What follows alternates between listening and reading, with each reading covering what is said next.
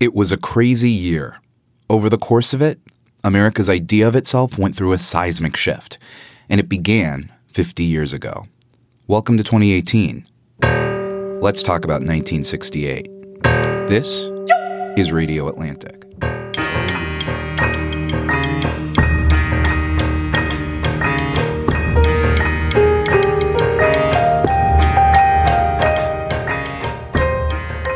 Happy New Year! I am Matt Thompson, executive editor of The Atlantic. Here with me in DC, hello, Jeff. Jeff who?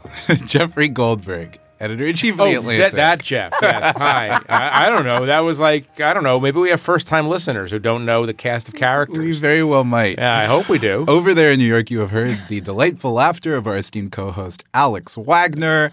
Good tidings, good tidings in the new year. She's so gents. esteemed. She continues to be esteemed. Always. You are also esteemed, Jeff. I just no, I'm not say esteemed. it this time. Jeff who? Yeah, exactly. exactly. And joining us from California is Atlantic staff writer Conor Friedersdorf. Conor, welcome. Thank you for having me. Thank you for joining us.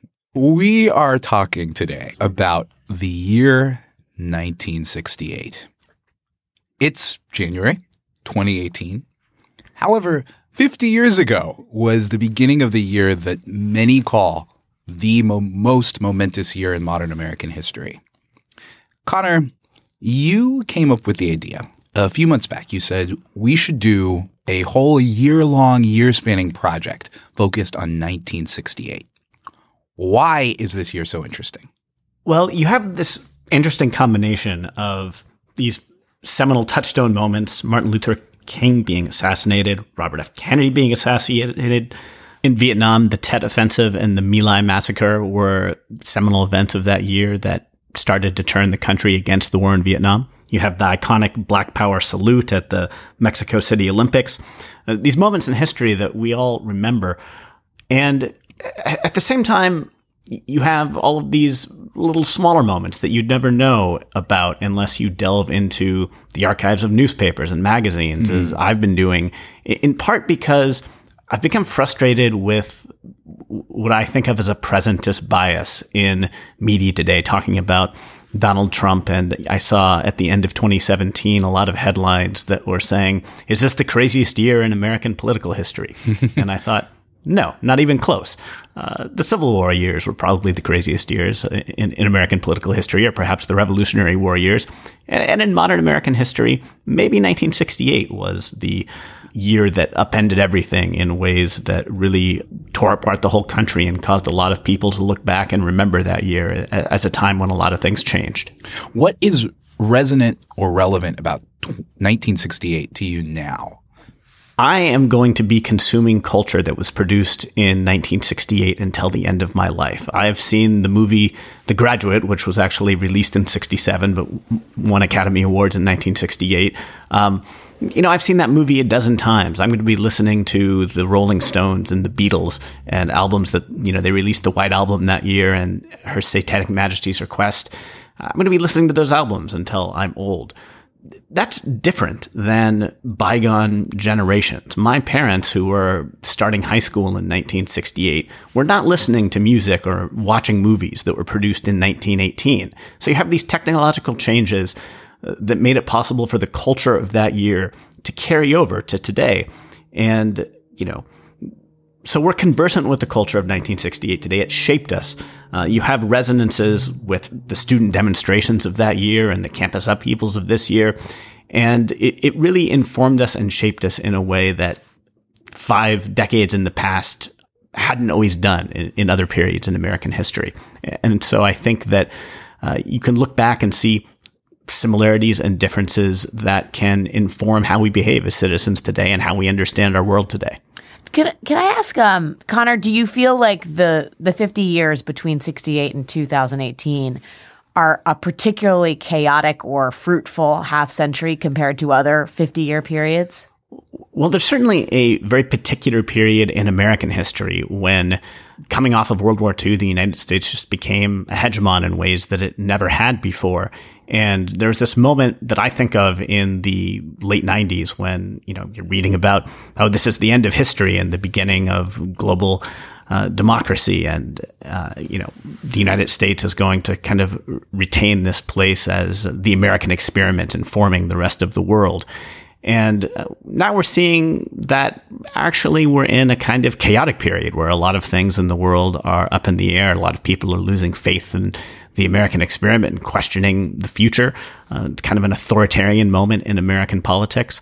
And so I, I do feel as though the period we're in now and 1968 are uh, resonant with one another and, you know, you could say that the mid 90s and the 50s were two times when America was relatively united and felt assured of its future. And maybe those two time periods resonated with one another. We're going to come back to that. Uh, Jeff, uh, how much can how much are we allowed to spoil the fact for our listening audience that we're going to be revisiting these events? Surprise, listening audience! We're going to be revisiting 1968 in a pretty big way. We're going to be revisiting uh, in in in various ways uh, the King assassination in particular and the consequences of that, which feels very very obviously fresh. Um, I mean, I think the impetus for us to focus on that, well, we have a number of reasons.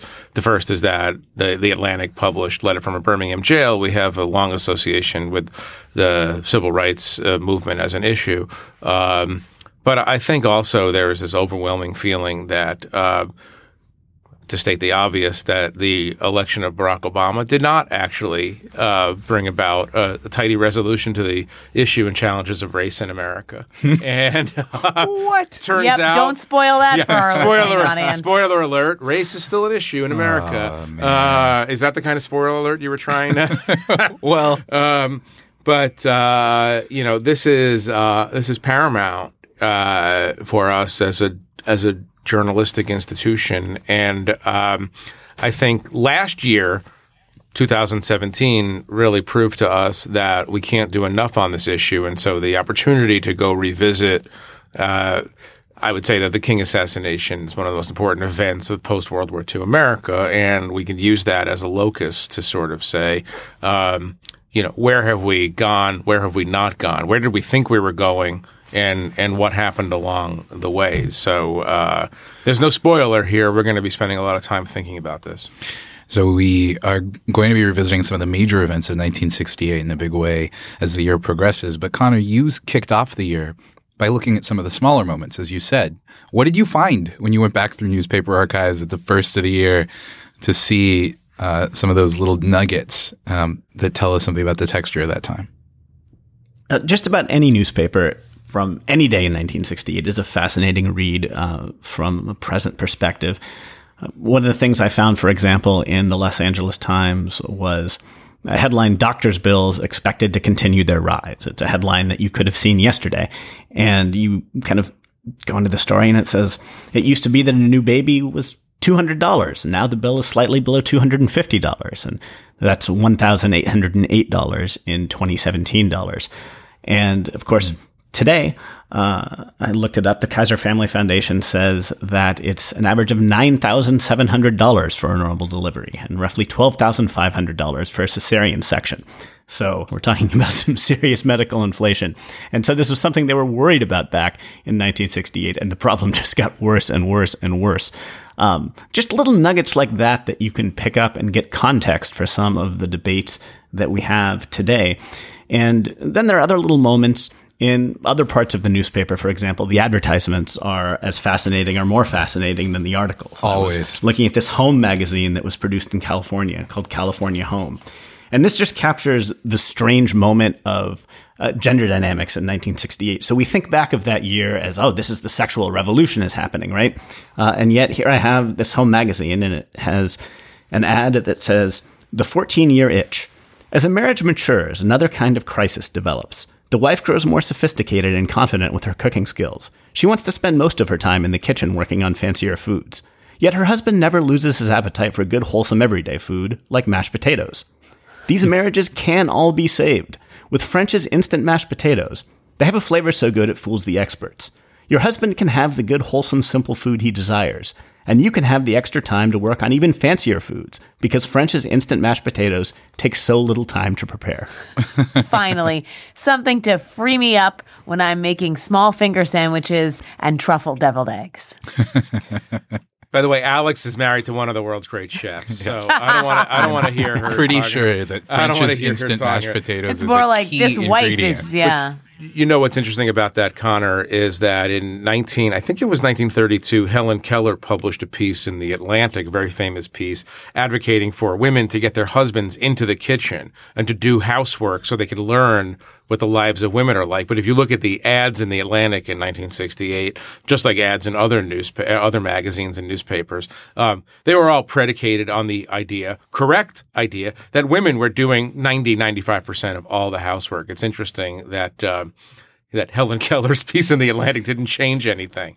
Uh, but Conor, so so one of the questions that I have about 1968, and I think this comes out of interviewing Ken Burns recently about his documentary series on Vietnam, and one of the things that came out of this documentary series was that 67, 68, 69, uh, these are the years in which Americans lost faith in their politicians, where Americans began to understand that presidents lie. And I'm wondering if you had to rank order the the the long-term consequences of events of 1968. I would I was wondering if you would uh, where you would put sort of the loss of faith in political leadership um, in in the in the sort of century long ranking of of why this year is so important. Uh, could you talk about that for a minute?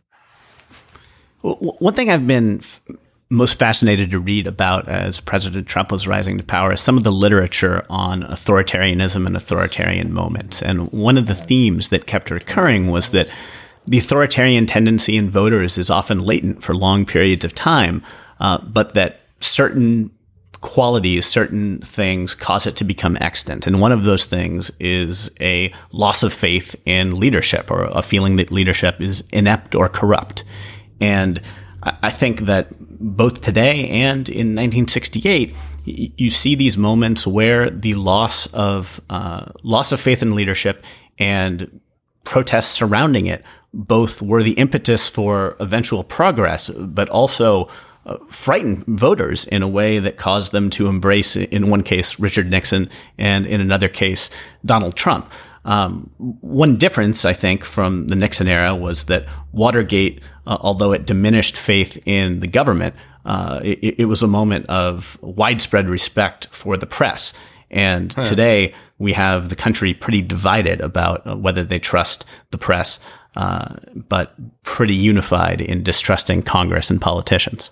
Conor, on, on that note, I was surprised um, to read an, an Elizabeth Drew uh, story that was published in The Atlantic in 1968.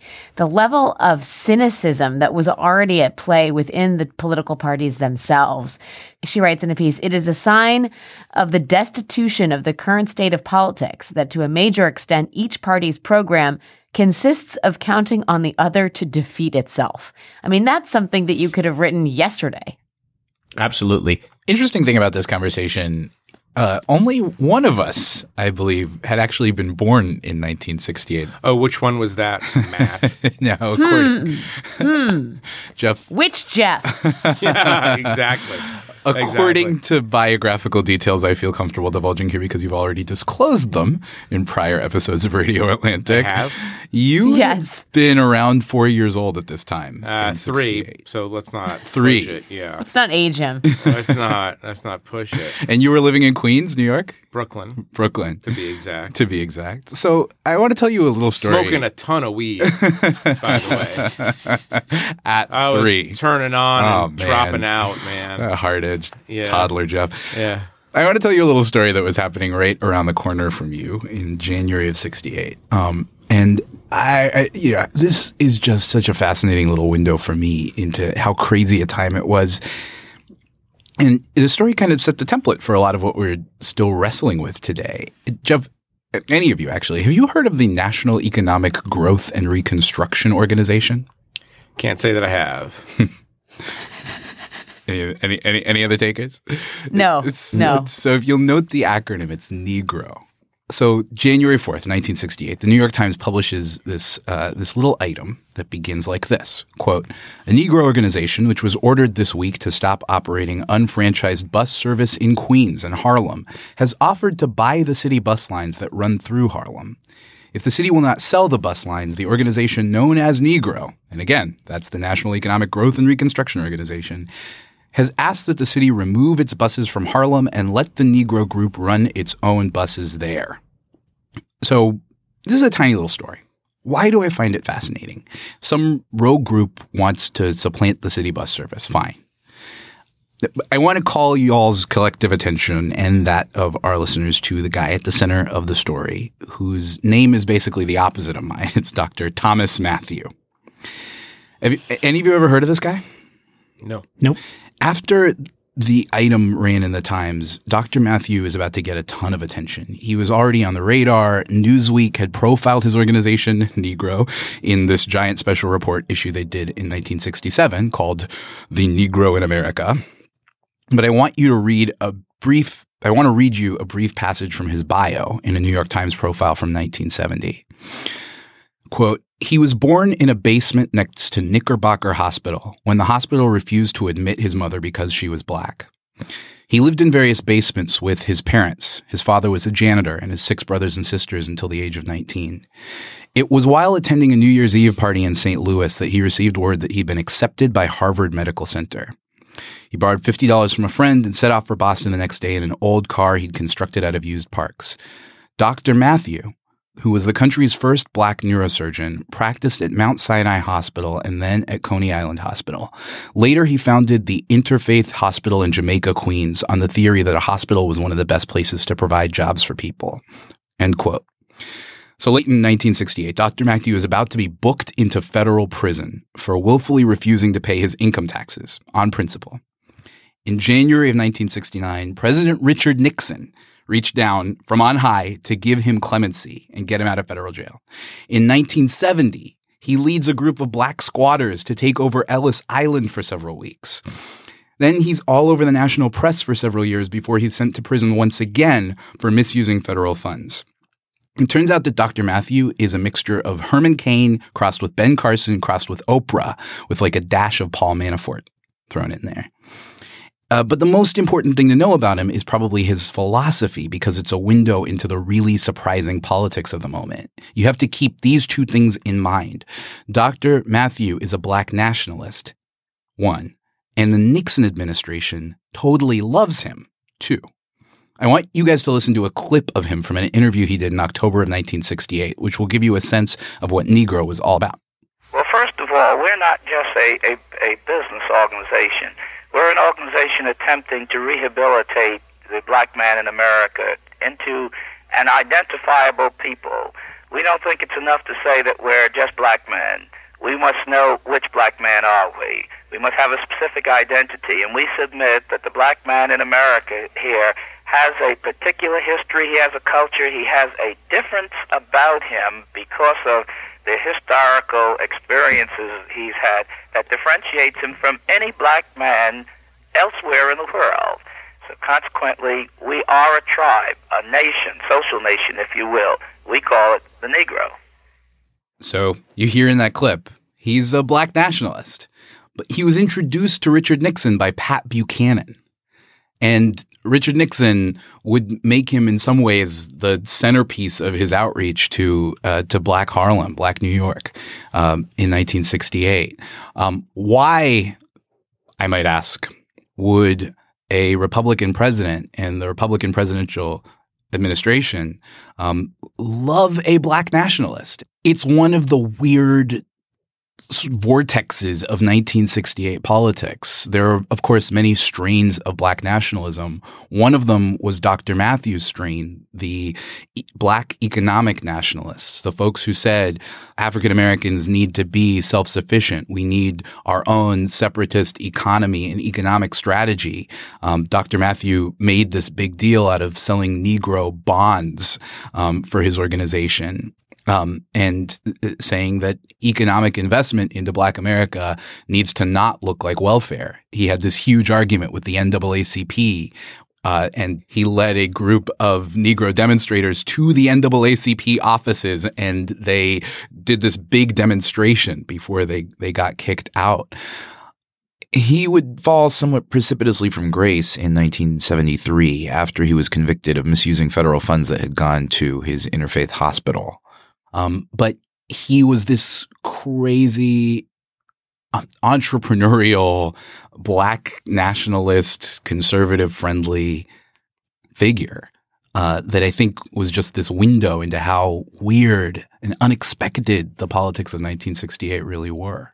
Knowing that that the Nixon administration certainly took issue with many black nationalists, with with Malcolm X, uh, among others, does it surprise you to know that there was a strain of black nationalism in Harlem that that was very uh, appealing to to conservatives at the time? Well, it's you know situating Richard Nixon within conservatism is itself a very uh, fraught enterprise. You know, in just a few years, you're going to have Dick Cheney and uh, Dick Cheney and Rumsfeld sitting in a room deciding on what prices everything is going to be in the economy as Nixon imposes it. So he has a very unusual relationship to conservatism. And hearing this story makes me wonder if this individual wasn't serving two purposes at once. On the one hand, he was preaching this kind of uh, up by the bootstraps, do it yourself message that has always resonated with conservatives. And on the other hand, he was a radical of the sort that was going to uh, put some voters ill at ease and maybe drive them into the arms of Nixon. Maybe that's too cynical. I don't know. The context here was 1967. This was a year when race riots were happening around the country, when cities are going up in flames around the country, and there's this almost national divergence between two approaches to it. Nixon's law and order approach and the course of action that that uh, Dr. King was foremost in uh, stumping for that there's real economic recompense that needs to be made for African Americans to address what was at the root of this fury. We went down one of those two paths as a country, but I, I think it says something about just how volatile and dynamic and interesting 1968 was that a fellow, like the first black neurosurgeon in America, according to the Times, became a footnote in history, not even a name that any of us recognize. And also how complex race is when it intersects with politics and how, as much as we think it unfolds along certain lines, we are reminded that often it doesn't. Absolutely. All right. In a minute, we're going to come back for another edition of the world's worst game show, as it's been dubbed by Alex Wagner. Stay tuned.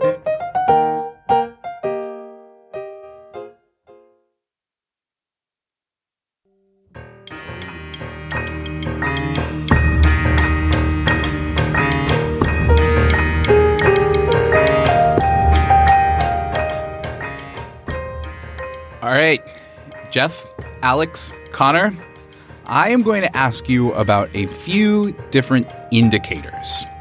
And I want you to tell me whether you think they've gotten better since 1968 or worse.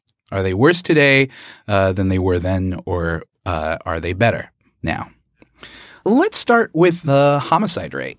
Which do you think it was? Um, according the to the national homicide rate. National homicide rate, according to the most recent available data, and all of these will be using the latest da- data available versus uh, our the p- same picture in 1968. Is this a game show about homicide rates? Because No. if that's the case, then Nothing's it is more actually fun than it is actually about the worst game show in history. By the way, I'm going to say the homicide rate has gone down. Well, if only because I know the New York City murder rate is down, although Chicago is up, but I feel like nationally we're trending down. I think it was spiking already by 68, although I could be wrong. So I think that we're, if we're not down from there, we're at state, we're at the same level. yeah. Any guesses, Conor? Better or worse? Conor probably actually has the stats in front of him. No, I don't. I think we're at about the same level. I'm going to say maybe it was a little bit better. That, that's a guess. I think it was close. Yeah, so the homicide rate was actually quite a bit better um, today versus 1968. Um, 4.9 per 100,000 people in the latest data, 6.9 in 1968. So we were already on the upward spike yes. that that culminated in the late what 80s, early 90s. Yeah, and it, it's not clear to me how much of that was just improvements in medic- medical technology um, in the intervening decades. Seat belts. I guess that's not homicide. yeah. no, probably not. uh, but I'm going to ask the same question about the violent crime rate overall. Better, worse, Worse. worse now. Worse yeah, then. worse now. worse now. No, actually, I'll- rape I'll is say way better. down. I'm saying worse then. You're saying worse then? I think maybe worse than actually. I'm changing my. Yeah, so it's actually worse today. Um, Oh. The Hmm. violent crime rate was uh, uh, 298 per 100,000 in 1968 and 397 uh, per 100,000 uh, in, in the latest data. And of course, again, there's this question. Um, a, a lot of that, the aggravated assault rate was higher um, today, um, and the reports of rape were also higher today. But is that just because uh, we both recognize more behaviors as rape and they're more likely to be reported? I don't know. So there's this measure of income inequality called the Gini ratio. Do you think that that measure has gotten better or worse since 1968? I'm I gonna guess it's gotten worse. aka it's more extreme. Yes.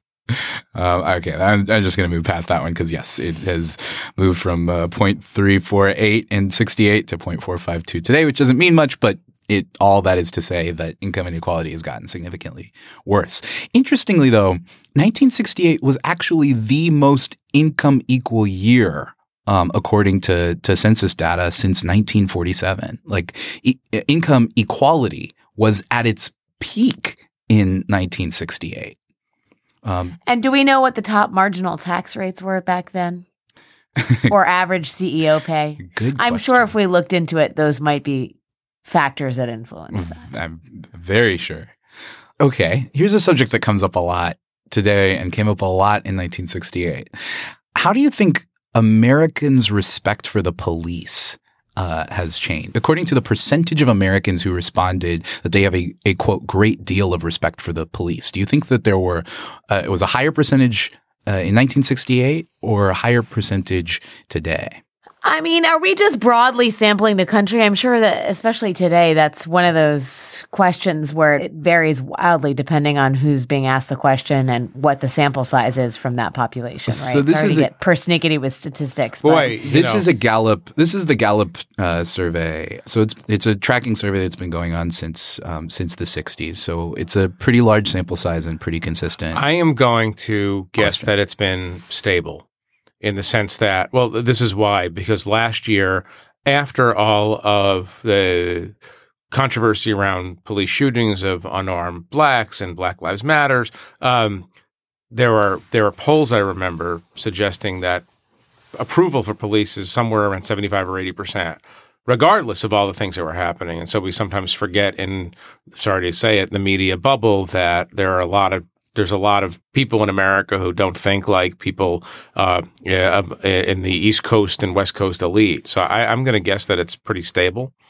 or not even East Coast and West Coast elites, but I mean, depending on if, you know, where you talk to communities of color, there's going to be different attitudes towards law enforcement. Right, but that, that's that's universal across the country. But what I'm saying is that among whites, Right. the, the pol- support for police in particular has been high and remains high. Remains high. Yeah. Interestingly, 1968 and 2016 were the two years when respect for the police was highest, and it was about the same. Jeff, you're right that it, it was so in moments about- in moments of civil disorder, people run to the police. Most people run to the police and, and, and, and think of the police as having a very hard job. yeah. I think that's definitely one inference that one could take from that data. But what are the number? I'd be very interested to see what the numbers are in the African American community because I have a feeling there are generational splits in that as well. So we can only go back to 2000, but yes, as you might expect, folks who are not white expressed a fairly significantly lower amount of respect for the police. When Gallup started tracking this in 2000, it was 62 to 46 uh, white to not white. In the recent spike, it was 80 to 67. Um, I'm going to ask you one more. Uh, we could keep playing this game all day. Got a bunch of got a bunch of indicators here. I'm going to ask you one more. Um, how do you think that the minimum wage, inflation adjusted minimum wage, has fared since 1968? Do you think it's higher or lower than it was? I think the federal minimum wage is lower than it was, but that the states that have pushed it up to 15 are higher. I agree with Conor. I think the federal. I feel like we must be talking about the federal minimum wage here. Uh, is, Yes. is lower. I agree with Alex, who agrees with Conor. Yes, and you would all be correct. Uh, federal minimum wage, um, ten dollars and seventy four cents in nineteen sixty eight. Now seven dollars and twenty five cents. Um, Wow. always a reminder that in 1963, in the March on Washington for Jobs and Freedom, one of the demands um, that Dr. King and the marchers were marching for was the equivalent of a $15 minimum wage in today's dollars. So that's it. The more things change, the more they stay the same. Absolutely. Wait, did you did you uh, invent that saying? Listen, I'm patenting that on Radio Atlantic. That's if you hear it again, I deserve a residual. I'm writing it down. um, any of that surprise you? You know, one of the most interesting stats, a- a- and this is, you know, I learned this also from from Ken Burns and watching his very long uh, documentary. Uh, you know, it was a minority of people in America. It was a loud minority, but it was a minority that was radicalized uh, by the Vietnam War. Uh, the silent majority was a real thing, and we find that in the Black Lives Matter protests of, of last year. We see that in the remarkably consistent rates of police approval, uh, police approval ratings. Um, the country is basically a conservative country uh, and the the the country is essentially a conservative country. There are moments of radicalization across broad swaths of the population, but basically the default position of people, especially in times of radical change and disorder, is to move to order and and have greater respect for uh, police and other institutions that keep keep the peace. I, I, I was I was surprised myself at the at the at the positive ratings the police received uh, in polls last year, given all that we had seen. Yeah. I, I don't know that I would conflate conservatism and uh, and I don't mean political conservatism. I mean conservatism, because like uh, you know sort uh, Yeah, sort of. Institutionalists, yeah etc. institutionalist yeah. So let us move. Uh, we will stay with 1968 uh, throughout, as I mentioned, 2018. And Conor, I hope you'll, we'll have you back as we do. But now I want to turn to our closing segment for the first time in 2017. Favorite Keepers. albums of 1968. The first time in 2018, I think, is well the year. Wait, Sorry. 2018. Correct me if I'm wrong, but I believe the year is Oh, 2018. This is only the first of many, many times in which I'm going to make that mistake. Keepers. Alex, let me turn to you first. What of everything that you've seen, heard, enjoyed, experienced in recent days, not enjoyed, would you most like to keep? What would you like to not forget? As we speak of the old, I have gone back to an age old uh, food stuff that deserves resurrection, if you will, a dusting off, a renaissance, um, and, and should be a phenomenon in this year and every year henceforth, which is bone broth. Now, I know if some of you follow the sort of food blogs, you know that bone broth is very au courant, but of course, broth made from bones is a very old thing. But in this season of bitter, hellacious, ass biting cold, that's going to get us the explicit rating on iTunes. there is nothing better than a coffee cup filled with hot bone broth. It is nourishing, it has collagen, it has restorative properties. It's tasty, it's better than coffee. I've been drinking a lot of it. I'm getting sick, but I feel like the bone broth may be the thing that staves off the Winter Blues. Man, And it it's too really bad. old. It is too bad that we're not underwritten by Bone Broth this week. Yeah. 'cause that was, Bone Broth that was a very Inc. eloquent and Let me just heartfelt tell you, endorsement. it's better than anything that they were serving in 1968. And they, in fact, they may have been serving it under the name consomme Hmm. back then. But at any rate, You can eh, make go, your go own- find yourself a cup. You can make your own bone broth at home with your your new and shiny uh, pressure cooker slash instant pot. For those of you who got that as a gift in this holiday season, Conor, what is your keeper this week? Well, since we started out with some Cambodian surf rock, my keeper is this Japanese psychedelic surf rock band that I recently discovered called Kikagaku Moyo. And if you could imagine that the Japanese took the Beach Boys in sort of the same way that they took whiskey and sort of refined it and then put their own spin on it, this is that band. And I've been enjoying it in the new year. I suggest you all do as well. Kikugayu Moyo, is that right? Yeah, that is right. Thank you for that. Jeff, what would you like I'm staying keep? with a 1968 theme Electric Ladyland, Yes. Jimi Hendrix Experience. Oh, we're going to be coming Voodoo back to Child, Slight Return, Crosstown Traffic, one of the greatest albums of all time, I think. A lot of great albums in 1968. There I couldn't name most of them, Yeah. but a lot of great albums from 1968. Um, so of our colleagues I think, I think, you know, Hendrix. Yeah. now and forever. I know at least one of our colleagues who would be criminally offended that the, that the White Album was not the the one you chose. However, I side with you, sir. I'm, I'm, I'm all Hendrix. Uh, my keeper for the week is also music related. It's not 1968, um, but in 1973, Elton John um, was out on tour. Um, uh, Goodbye Yellow Brick Road um, uh, was about to come out. Uh, he was, uh, in some ways, at the the height of his powers, although a pretty powerful guy. Um, he performed this astonishing um, concert uh, tour.